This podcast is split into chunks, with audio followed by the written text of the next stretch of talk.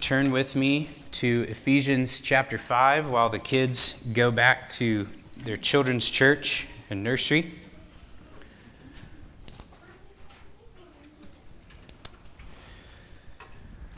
Well, over the past several years, I think all of us have been aware of the COVID pandemic that kind of swept the world.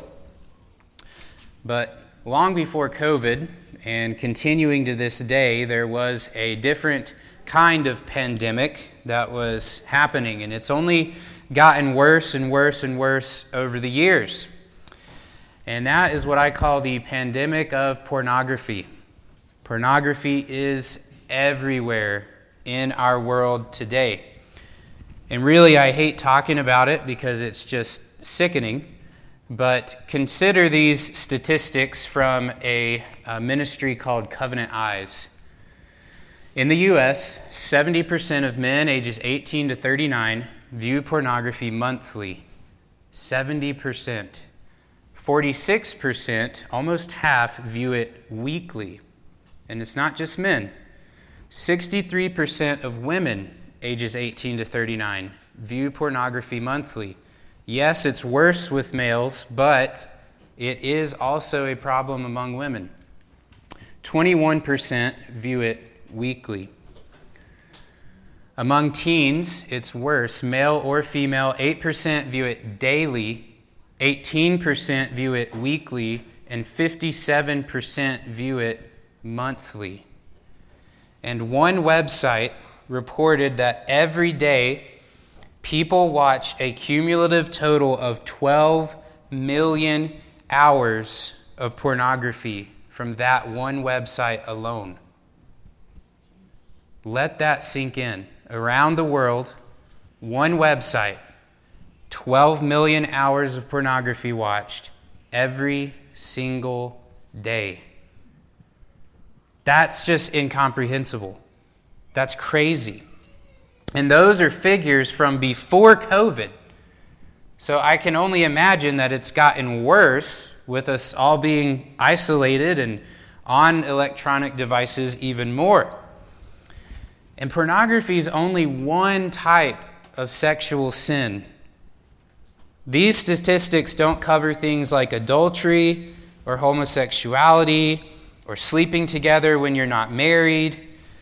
And of course, only God could come up with accurate numbers for things like the amount of dirty jokes that people make or the greedy, lustful thoughts and desires that people have. Only God could count that. And while it's very easy to point fingers outside to the world, we also need to consider how this affects us. Because this is a problem in churches. In the U.S., 64% of Christian men admitted to viewing pornography monthly. 37% said they view it weekly. 15% of Christian women view it monthly, and 7% view it weekly. And this is very sad. One fifth of youth pastors and one seventh of lead pastors that were interviewed admitted to regularly struggling with pornography. That is sad in many, many ways. Here's another example from Pew Research. They published a survey in 2020, and of the people they surveyed, 36% of evangelical Protestants, that's us, that's the type of church we are, conservative evangelical Protestant say that casual sex between unmarried people is sometimes or always acceptable. 46% of evangelical Protestants said that casual se- or said that sex between unmarried people who are in a committed relationship is sometimes or always acceptable. Almost half said that it's okay to sleep together even when you're not married as long as you're in some sort of serious relationship. 30% of evangelical Protestants said that unmarried people exchanging sexually explicit images of themselves is sometimes or always acceptable. That's crazy. Why in the world, how in the world Could someone who claims to be a Christian believe that? This is a problem among Christians. This is a problem within the church. And if it wasn't at least a potential problem, Paul would not have written the passage that he wrote today, Ephesians 5, verses 1 through 6. That's what we're going to be examining today. Even after we are saved, we still struggle with sin. We are not sinless. We know this. And one of the types of sin that we struggle with, one of the types of temptations that we face, is sexual sin, especially when our culture is just saturated with it. It's on TV, it's on billboards, it's in magazines, it's everywhere. You, you really can't escape it. So, how do we fight this? How do we resist these temptations, especially when maybe before you were saved, that was a normal part of your life. It would have been so for the Ephesians.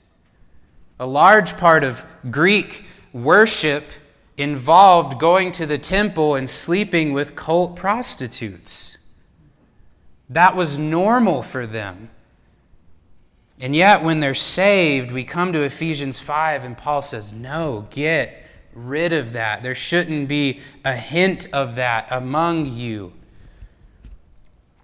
And as Christians, we need to understand the, the deadly danger of this type of sin. And that's why Paul writes Ephesians 5 1 to 6. And in this passage, he says, Because you are God's child and saint, imitate God's love and avoid sexual sin, which brings God's wrath.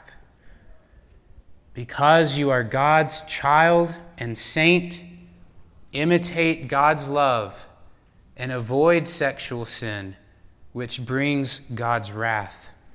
So let's read these verses Ephesians 5 1 to 6, and then we will pray, and we'll see what Paul has to say to us, what God has to say to us. Therefore, be imitators of God as dearly loved children and walk in love, as Christ also loved us and gave himself for us, a sacrificial and fragrant offering to God. But sexual immorality and any impurity or greed should not even be heard of among you, as is proper for saints. Obscene and foolish talking or crude joking are not suitable, but rather giving thanks. For know and recognize this every sexually immoral or impure or greedy person who is an idolater does not have an inheritance in the kingdom of Christ and of God. Let no one deceive you with empty arguments, for God's wrath is coming on the disobedient because of these things. Let's pray. Lord, the topic we are looking at today is extremely sobering, extremely serious. God, I pray you would give us grace, humility, ears to hear your word. Show us where these truths apply to us in our lives. Strengthen us in your grace and love to do battle with the temptations that we face in our lives. Lord, open our eyes to see with alarming clarity the danger of these sins. Do not let us take this lightly. And help us also to marvel at the great love that you have shown us as your children, as your saints for whom you died. Lord, how can this be? that you, our God, should die for us. So help us to stand amazed at your love, to have a passion for your holiness. Help us to live out these truths that you have written for us in your word. Lord, I pray you would strengthen me to proclaim your word with accuracy, with clarity, with love, with humble honesty as well. We ask these things in Jesus' name. Amen. So, Paul begins positively here with this family imagery, saying, Because you are God's child, imitate God's love. He says, Therefore, be imitators of God as dearly loved children. This word imitate is the word that we get mimic from. So it's the idea that as God loves us as his children, we pick up on that. We learn how to love others from Him, and we mimic that. We imitate it in our lives.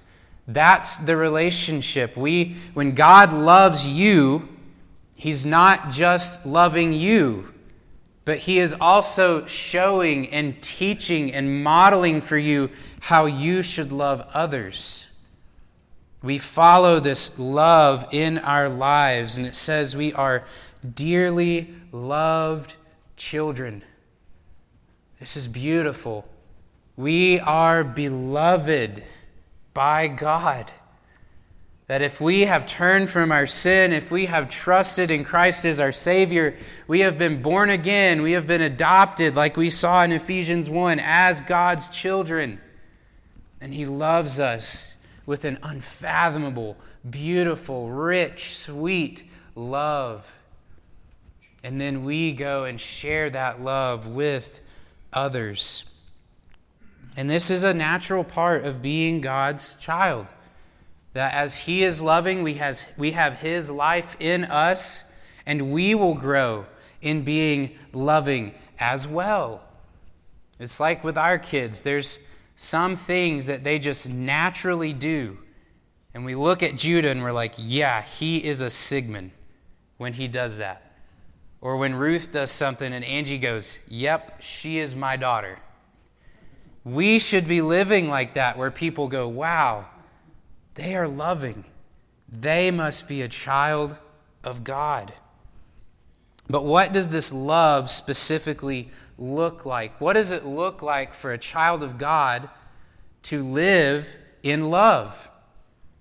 Well, we need to look to the example of the perfect child of God, the Son of God, Jesus Christ.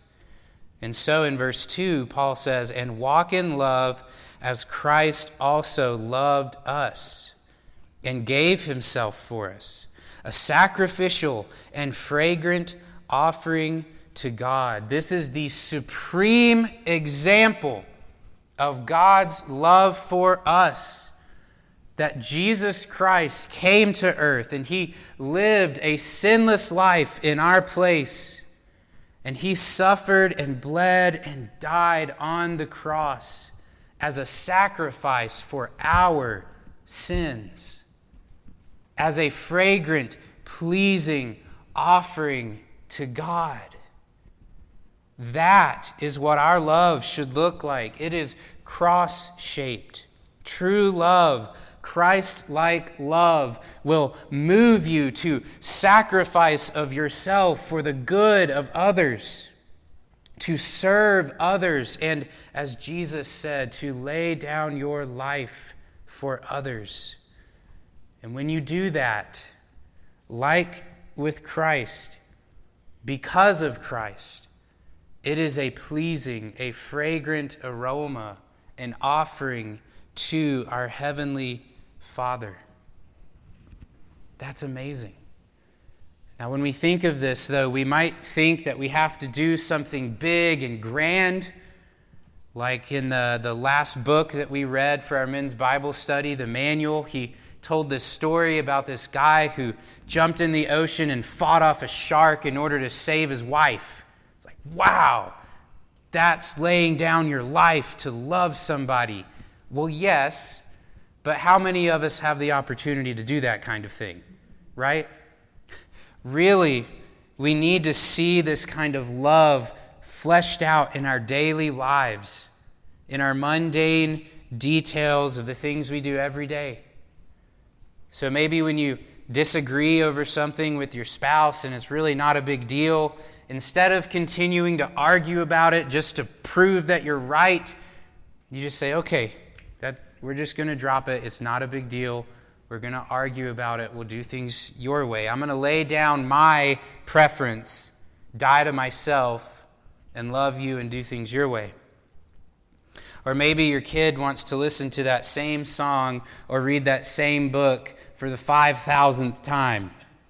You know what I'm talking about, right? And you say, okay, I'll do it again because I love you. If I could say it from memory by now. Or kids washing the dishes or doing chores so that your parents don't have to. Or maybe with your coworkers or classmates, you know, a lot of time there's that one person that they just get left out. Everybody kind of talks about them behind their back, and they don't really have a friend. Maybe we stand up for them and we say, hey, that's not right. And we go and we be their friend. We sit with them at the break table or in the lunchroom. Or maybe among us church members, you take the time to go visit someone who's sick, or you take the time to do a Bible study with someone to help them with a problem that they're dealing with, or you take the time to pray for each other. That is incredibly loving. Or to think about the context that Paul is talking about here, most specifically with sexual sin we live in Christ like love when we refuse to use others for our own pleasure. We refuse to even look at someone with selfish, lustful thoughts. Instead, we treat them with respect, with purity, even in our own minds. That is loving. And when we do those things, even those small things, it is an act of Christ like sacrificial love, and it is a sweet smelling sacrifice to the Father. But you might think, how do I get there, Zack? I mean, we're all just naturally self inclined. So, how do I get to the point of doing these things in my daily life? Well, our passage gives us some hints. Number one, meditate on God's love for you as His child. The more you understand about God's love for you, the better you will know how to show that same love to others. Secondly, meditate on the love displayed in Christ's sacrifice. So it's very similar to the previous one. And the more you understand about Christ's love and his sacrifice for you, the more you're going to see and be aware of opportunities in your life to show that same love to other people. Oh, here's an opportunity where I can lay down my life, so to speak, give up my personal preferences, give up my interests for the good of someone else, just like Jesus did for me. And then I also encourage you to do this to pray Ephesians chapter 3, verses 14 to 21. This was the kind of the hinge in the middle of the book where Paul goes from talking about theology to talking about living out all the theology that we've learned, that we're seeing now. And what does he pray for in Ephesians 3 14 to 21? I'll just read it to you. For this reason I kneel before the Father, from whom every family in heaven and on earth is named. I pray that he may grant you, according to the riches of his glory, to be strengthened with power in your inner being through his Spirit, and that Christ may dwell in your hearts through faith. I pray that you, being rooted and firmly established in love, may be able to comprehend with all the saints what is the length and width height, and depth of God's love, and to know Christ's love that surpasses knowledge, so that you may be filled with all the fullness of God. Now, to him who is able to do above and beyond all that we ask or think, according to the power that works in us, to him be glory in the church and in Christ Jesus to all generations forever and ever. Amen. Pray that prayer. Take that and pray it for yourself. That the Holy Spirit would strengthen you and open your eyes to understand the depths of God's love for you, to fill you with that love and transform you to live out that love in your life. Really, every, everything we've seen so far in Ephesians 4 and 5 needs that prayer behind it. We can't live these things out without the Spirit's enabling, without the love of God actively working in us. We even talked about that some in Sunday school this morning about how we can read and study the Bible and it can be academic, but it's not going to affect us and change us till the Spirit turns on the lights in our hearts. That's what we need. So, because we are God's children, we must imitate God's love. We must learn from our Heavenly Father how to love others. And the supreme example of that is Christ's sacrifice on the cross. But that kind of loving lifestyle stands in direct contrast to a different kind of selfish lifestyle that sadly our world often associates with love. And to talk about this, Paul includes another aspect of our identity, and he says that we are God's saints, as our big idea says, because you are God's child and saint, imitate God's love and avoid sexual sin, which brings God's wrath. So let's look at verses 3 and 4. But sexual immorality and any impurity or greed should not even be heard of among you, as is proper for saints. Obscene and foolish talking or crude joking are not suitable, but rather giving thanks. So, because you are God's saint, avoid sexual sin. And even though Paul is transitioning here from talking about Christ like love to sexual sin, and he's talking about transitioning from being a child to a saint, there is a connection here. He's not just completely changing topics. True love, Christ like love, is the opposite of sexual sin that he is commanding us to avoid here. Love is sacrificial, it is selfless. But sexual sin, lust, those sorts of things are selfish and greedy. That's why he includes those words here in the verses. He says in verse 3 that greed should not be heard of among you. And then later on, he talks about being an idolater. That's a self serving thing. And he possibly, like I mentioned in the introduction, he is probably contrasting here with the Greek culture that the Ephesians were saved out of.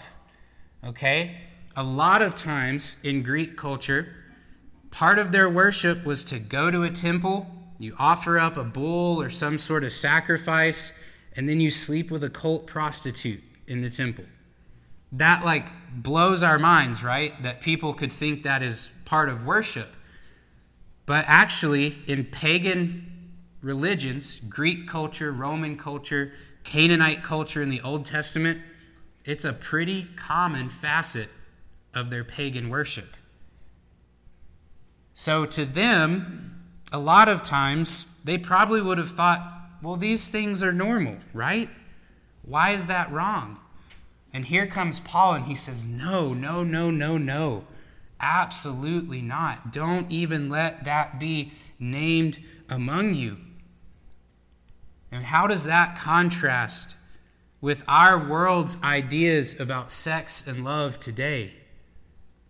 There are things that our world has just adopted so quickly as being normal transgenderism, homosexuality, sleeping together outside of marriage, all these things. The world just says, yeah, that's totally normal. And Paul says, no, that is sin. It should not be named among you as saints. I remember one time in our previous church in South Carolina, this was one of the most heartbreaking things I'd ever heard. Our church there also helped out with a pregnancy care center like our church does here. And one of the ladies in our church would counsel women that came in. And this, she told us this woman had come in and she grew up in a home where she was sexually abused. And she started talking to her, sharing the gospel with her, showing her from the Bible what God's plan for sex is, and it just blew her mind. She thought, I thought the way that I treat, was treated was normal. That is so sad. That is so sad that our world can think that way.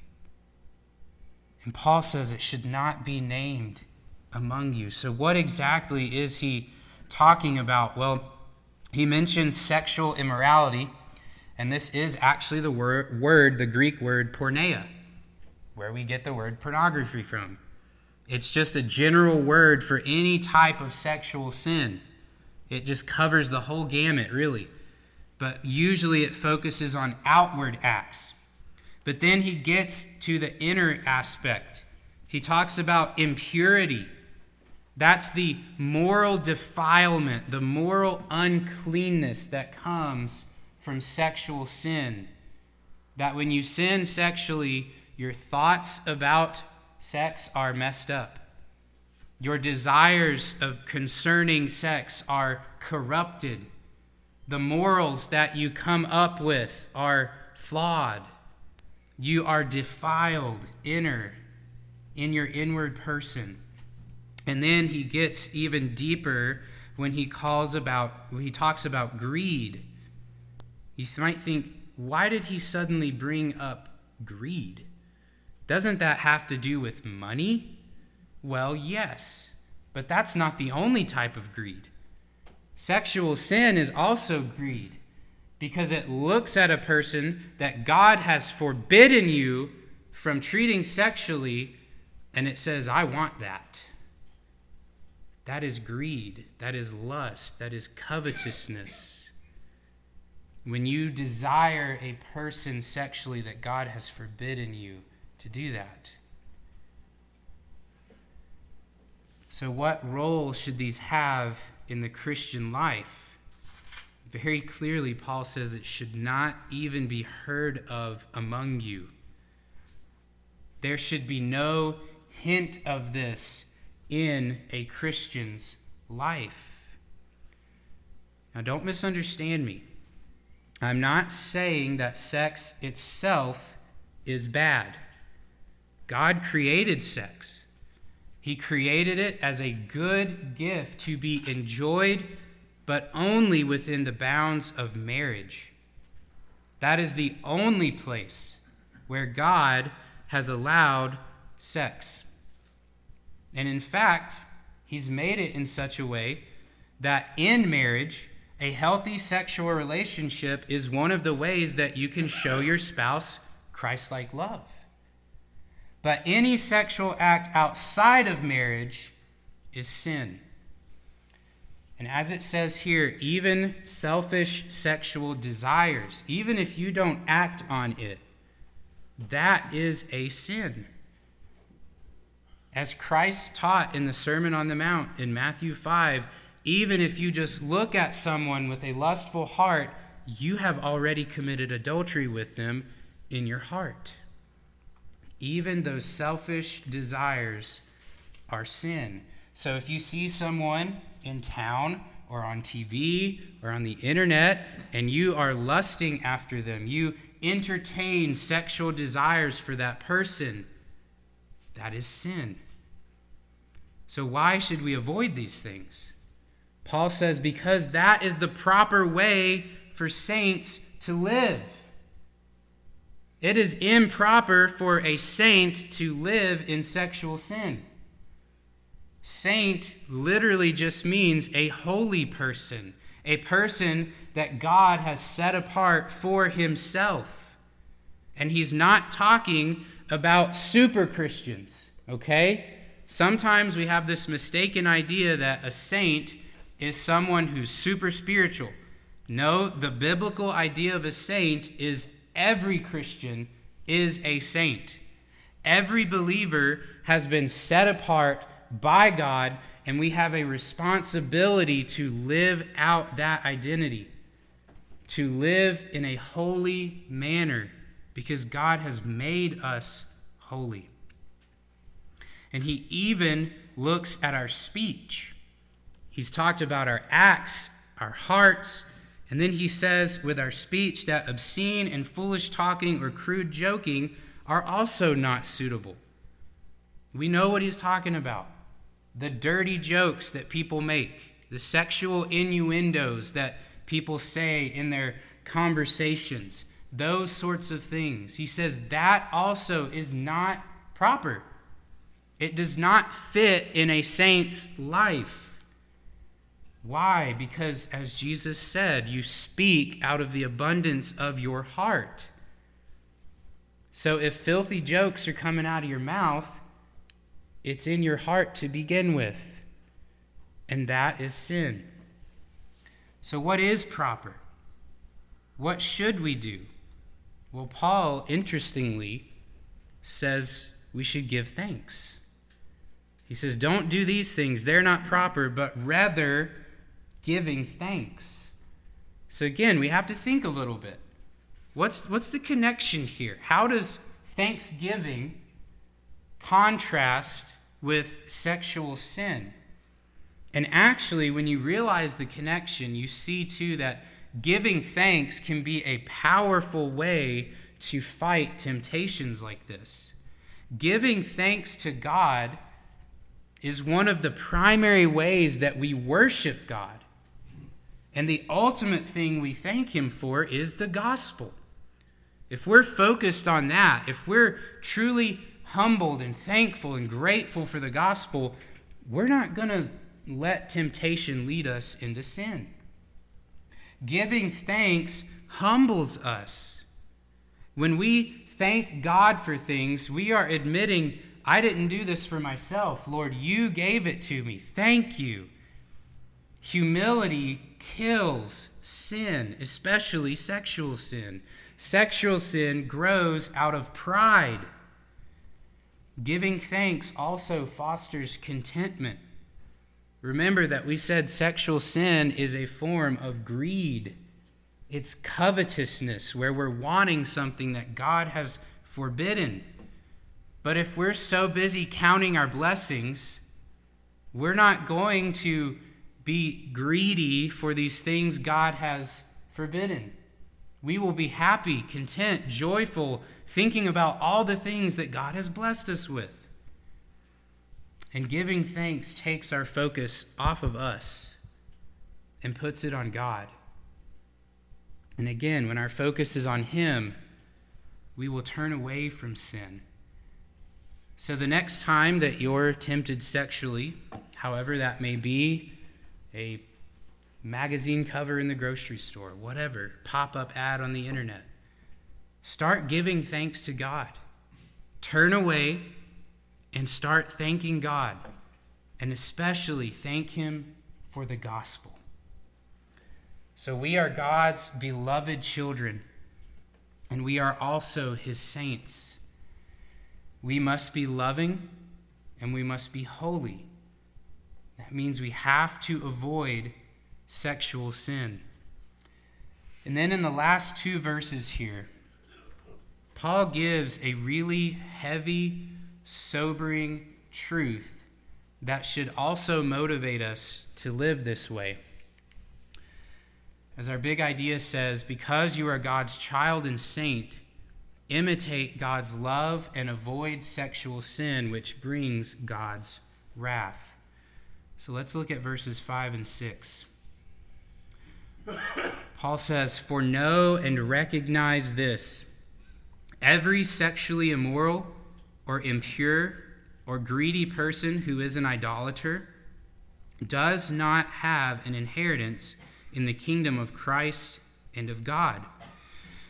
Let no one deceive you with empty arguments, for God's wrath is coming on the disobedient because of these things.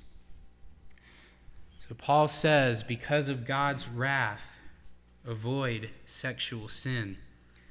And he gives a very sober kind of pay attention, wake up. He says, Know and recognize this. He is calling us to listen carefully to what he is saying.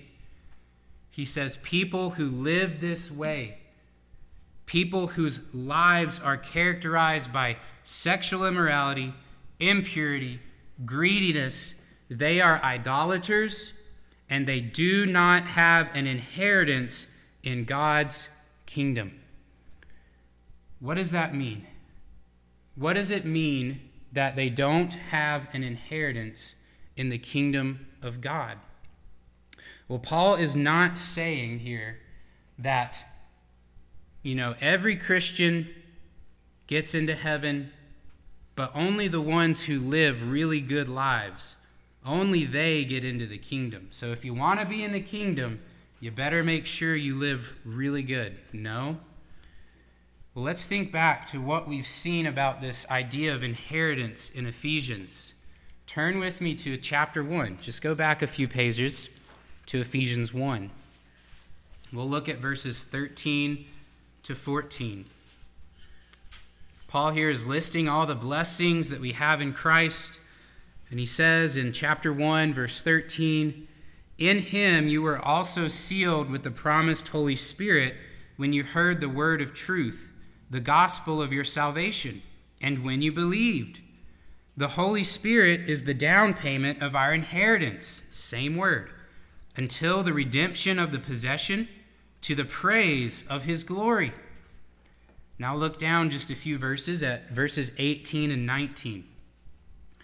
Paul says, I pray that the eyes of your heart may be enlightened, so that you may know what is the hope of his calling, what is the wealth of his glorious inheritance in the saints, and what is the immeasurable greatness of his power toward us who believe, according to the mighty working of his strength.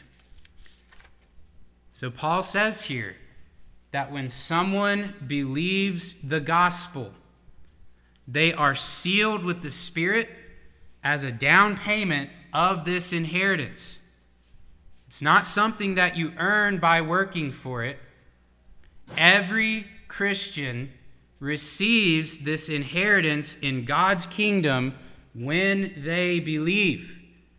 We don't receive the fullness of it, but we get the promise of it from the Holy Spirit. So when Paul says in Ephesians 5, that people do not have an inheritance, what does that mean? It means they're not saved. It means they're not born again.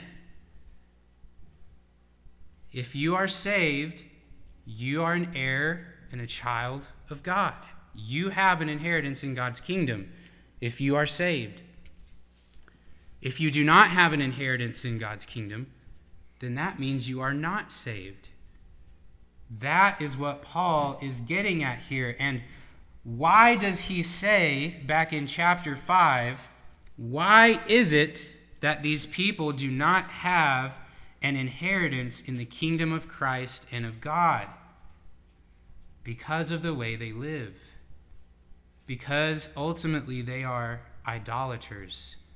And their sexual sin comes from an idolatrous heart. We act out in sexual sin because in our heart we worship something other than God and we're willing to sin to get it. That is where sexual sin comes from. It is idolatry, and God will not allow that in his kingdom. God is the only God. He is the only one worthy of worship. When he brings his kingdom to this world, he is not going to allow idol worship in that kingdom, even idol worship of the heart.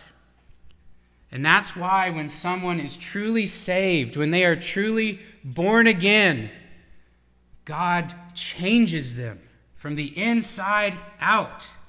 They go from worshiping their self created, self serving idols to worshiping the true and living God. That is a true Christian.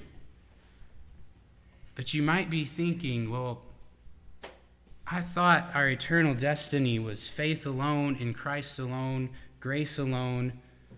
Why does Paul say here that our actions can show us that someone's not truly saved?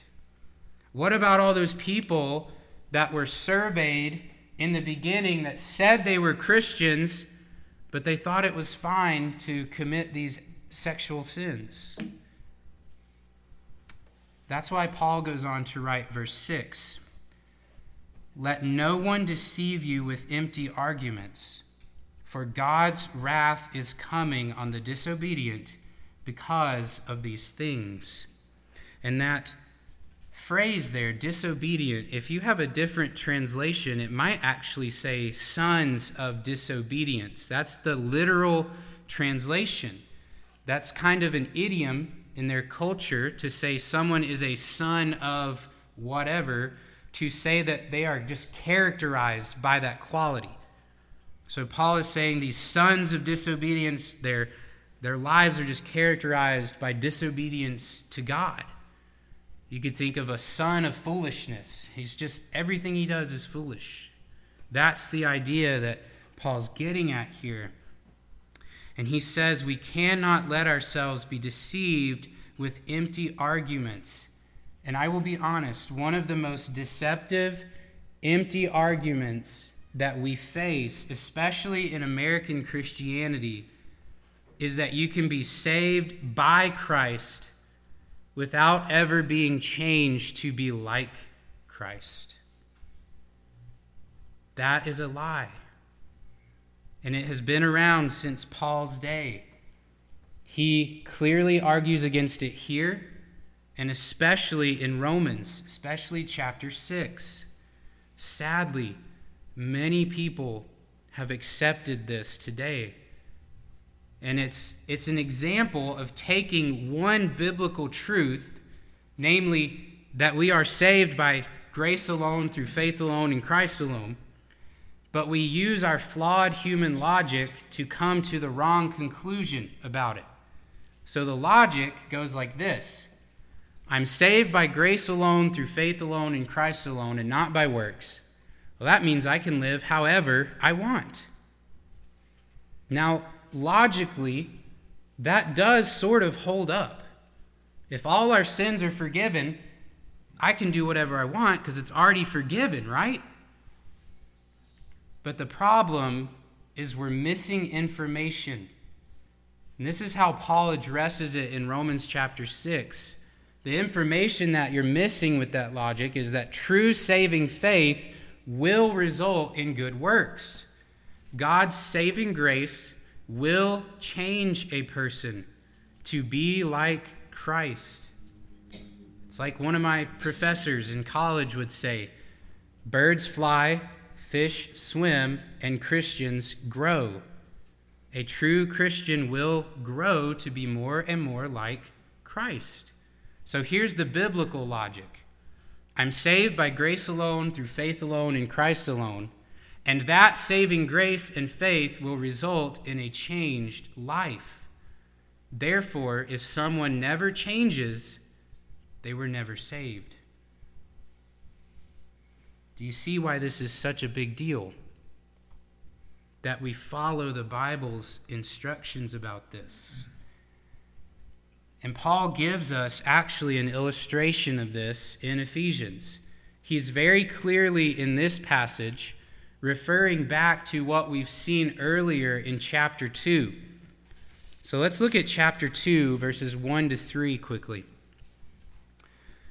Paul says, And you were dead in your trespasses and sins, in which you previously lived according to the ways of this world, according to the ruler of the power of the air, the Spirit now working in the disobedient. And that word, disobedient, that's the exact same phrase, sons of disobedience, that Paul uses in our passage in chapter 5. He goes on in verse 3 We too all previously lived among them in our fleshly desires, carrying out the inclinations of our flesh and thoughts and we were by nature children under wrath as the others were also. So again, there's another connection back to what we've seen in chapter 5 that these people are under God's wrath. They are not saved. The illustration that he uses here is that of a dead person. He says, Apart from Christ, you are dead in your sins and trespasses. So, what does that mean when someone gets saved? They come alive. If a dead person gets life, you're going to notice it. There will be a change in that person. Sometimes we think, well, they prayed a prayer. Doesn't that mean they're saved? Well, that's like propping up the dead person saying, Hey, I'm going to share the gospel with you. And you're sharing it with them, and their head kind of slumps forward. they prayed, they bowed their head. And then you just lay them back down. Are they alive? No. They don't move, they don't breathe, they don't talk, they're still dead. And so, if someone prays a prayer or makes a, a decision and there's no evidence of life in them. There's no evidence of change. Why would we think that they've come alive? Salvation is not just praying a prayer, it is not just making a decision so that we can get out of going to hell. Salvation is when God raises you from your deadness and he gives you new life. And that will change you. That will change a person. So I want to be very clear about what I'm saying and what I'm not saying here. I am not saying that works play a part in our salvation. We are justified by grace alone, through faith alone, in Christ alone. I'm not saying that we have to do good works to be saved.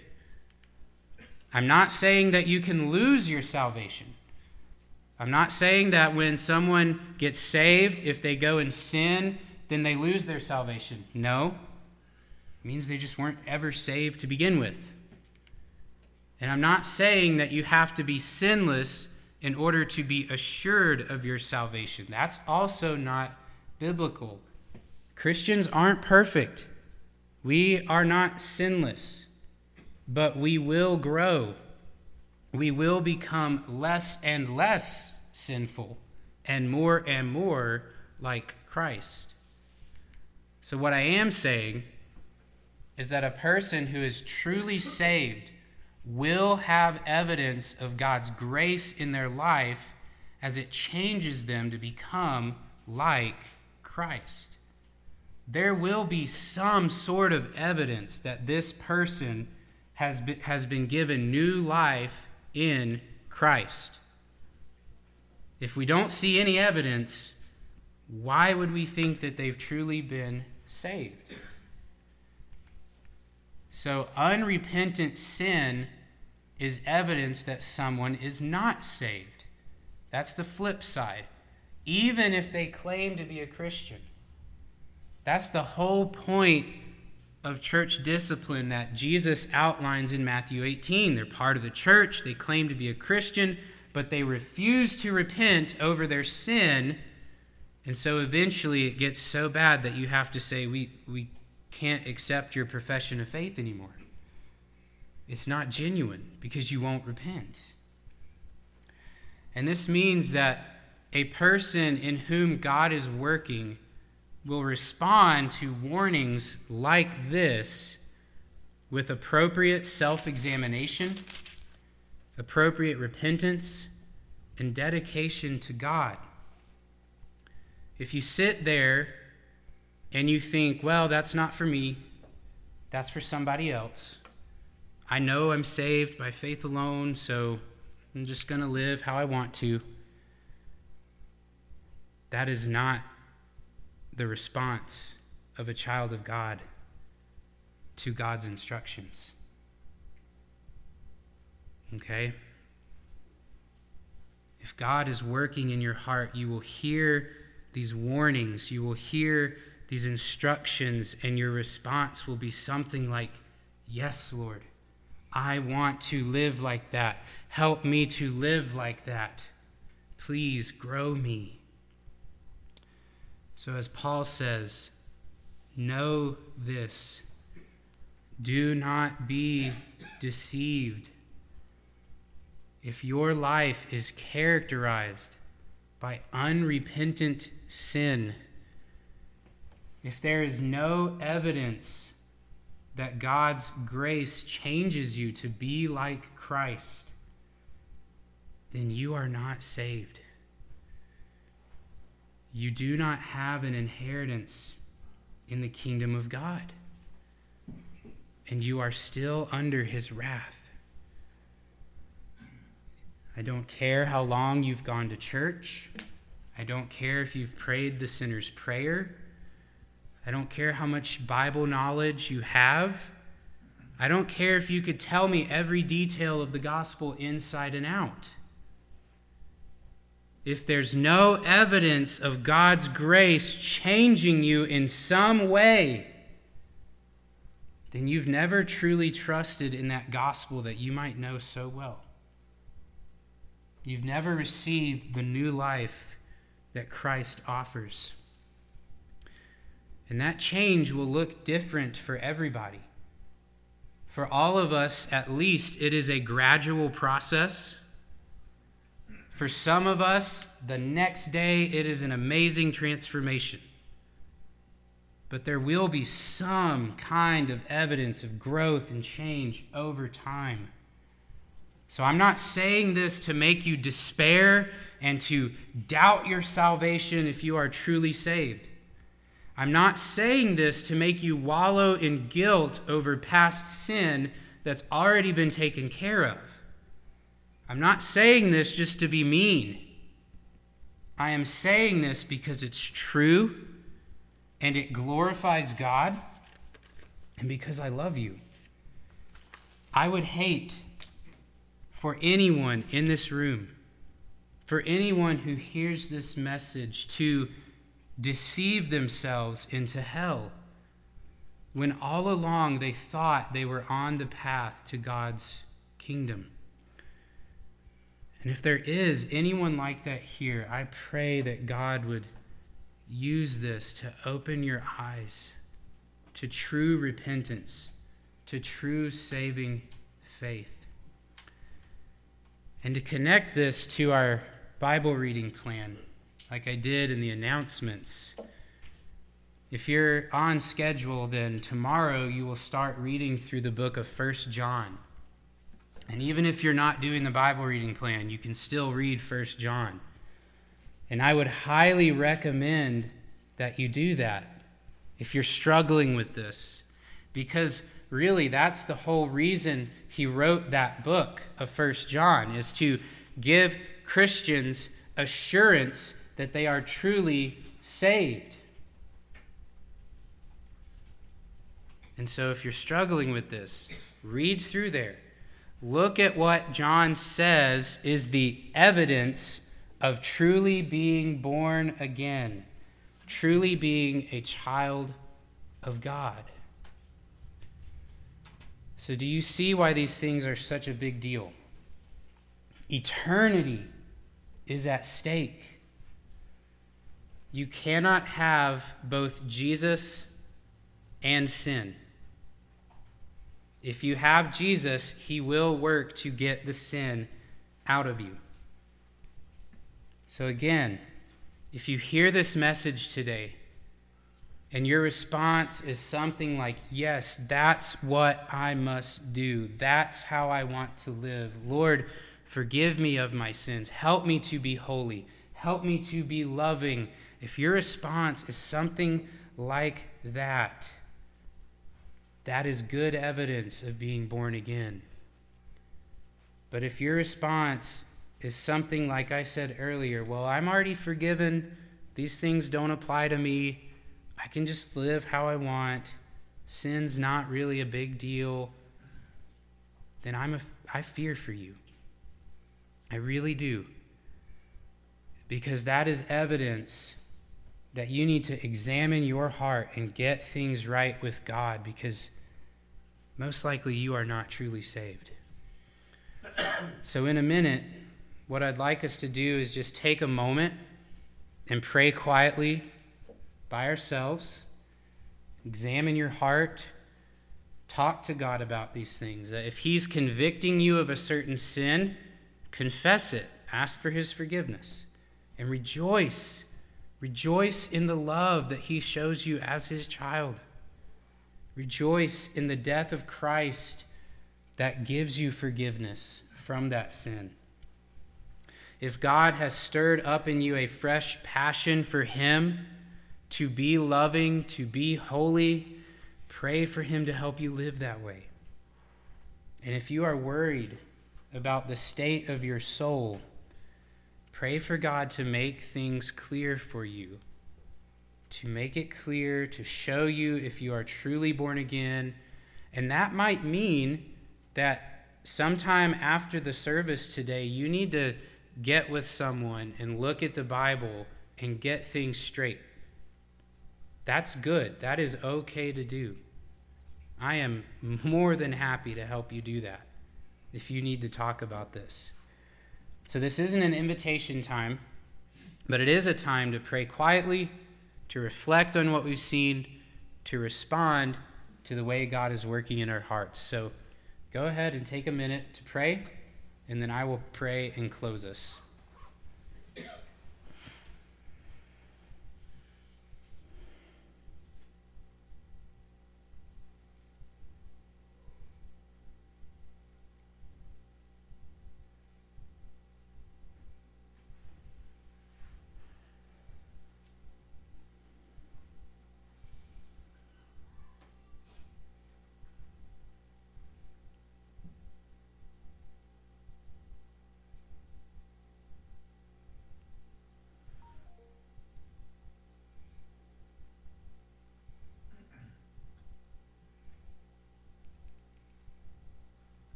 O God, our Father,